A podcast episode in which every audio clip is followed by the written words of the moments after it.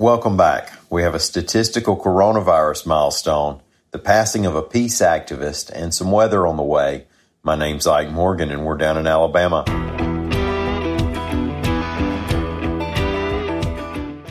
Alabama passed a statistical coronavirus milestone over the weekend as the state reported its 1 millionth COVID 19 test administered, reports AL.com's Leada Gore.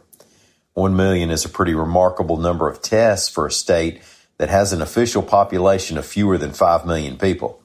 Many folks have taken the test more than one time if they've been sick or work in an environment that requires close monitoring, or perhaps if they're nasal swab enthusiasts. Through yesterday's reports, we've had just under 126,000 tests come back positive. Jefferson County led the state with more than 17,000 positive cases with Mobile County second at more than 12,000, followed by Montgomery, Madison, and Tuscaloosa counties. Those stats are updated daily by the Alabama Department of Public Health, and you can get the newest updates and all the COVID-19 news you can stand at al.com slash coronavirus. Sis Levin has passed away just months after her husband, Jerry, reports al.com's Sarah Whites-Koditschek. She was a peace activist and a patron of the arts, including opera, along with her husband.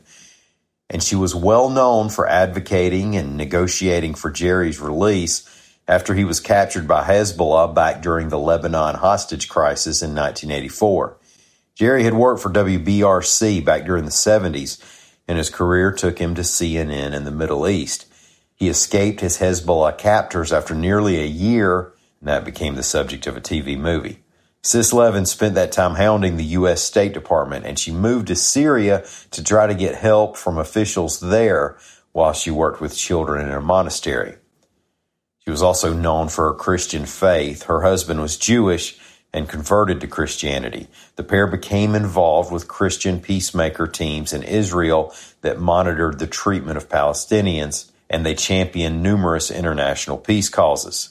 And they found time to spend at the opera along the way. Sis Levin was 89 years old.